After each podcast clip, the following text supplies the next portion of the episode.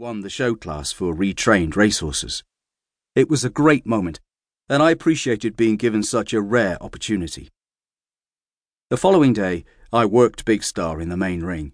He was quiet, and I was even more sure then that he knew he wouldn't be jumping. Several people asked me how I felt about Sunday being my last time in the ring, wearing white breeches and my team jacket, and my reply was, I'd be sticking them all on eBay on the Monday morning. I didn't, but apart from a few bits and pieces, most of my tack had already been offloaded to Dan Skelton Racing. I'd got my head around it, the thought of never competing again after 43 years. I'd made the decision and I was sure I'd be able to speak when Nick interviewed me in the ring.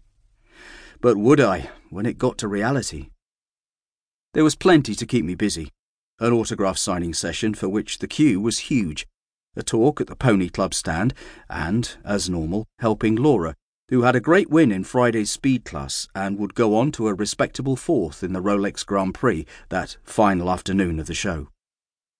On the Saturday, I was honoured to receive the BHS Queen's Award for Equestrianism from the Queen. I did think she might be a bit sick of seeing me by then, but that she would be present for our retirement ceremony as well topped the lot. I'd just have to hold it together. It was time.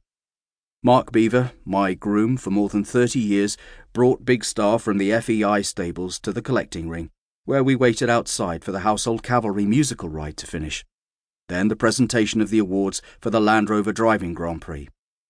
All those cavalry horses charging out, then the drivers from four in hand to ponies. Big Stars never minded that level of excitement, it's just better to be on him. A cute little kid on a chestnut show pony had followed him up from the stables and was right next to him. Unusually for a stallion, he's not bothered by ponies. Lots of people wanted photos, so a bit of posing was going on. I'm guessing the kid on the pony photobombed most of them. Then it was happening. They played the Spandau Ballet song, Gold, as we walked into the castle arena. Was Big Star going to neigh or not?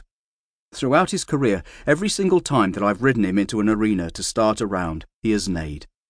I'd have thought something was wrong if ever he hadn't. But this was different. There weren't any jumps as we walked in. None. Just people.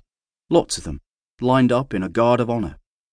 Big Star has done a lot of parades and appearances. He's used to them. He walked calmly between the lineup. Those faces were representatives from every part of the show jumping world.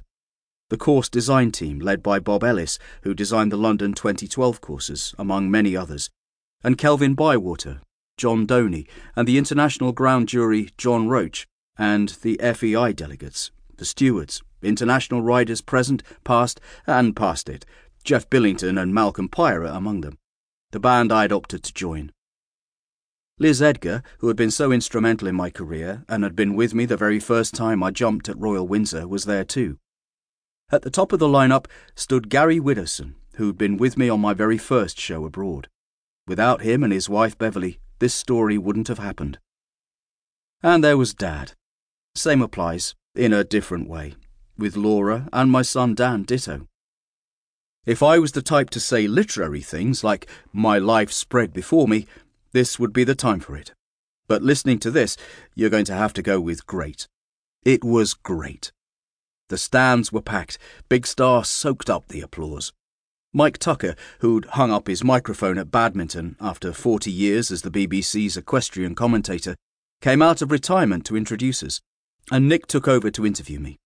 When we came to a halt beside Nick, Big Star neighed.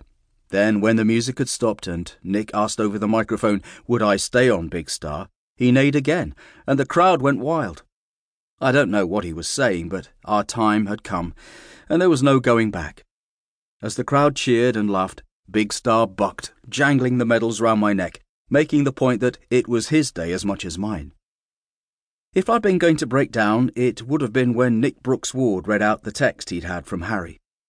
Nick shared it with the sellout audience at Royal Windsor, so I know Harry won't mind me sharing it here. Dad, I'm so sorry I'm not there, but when I asked you if I should go racing today or come down to Windsor, you said, go and do your job and try and ride some winners. I thought, that is what has got you to where you are. Your hard work, dedication, and determination. My first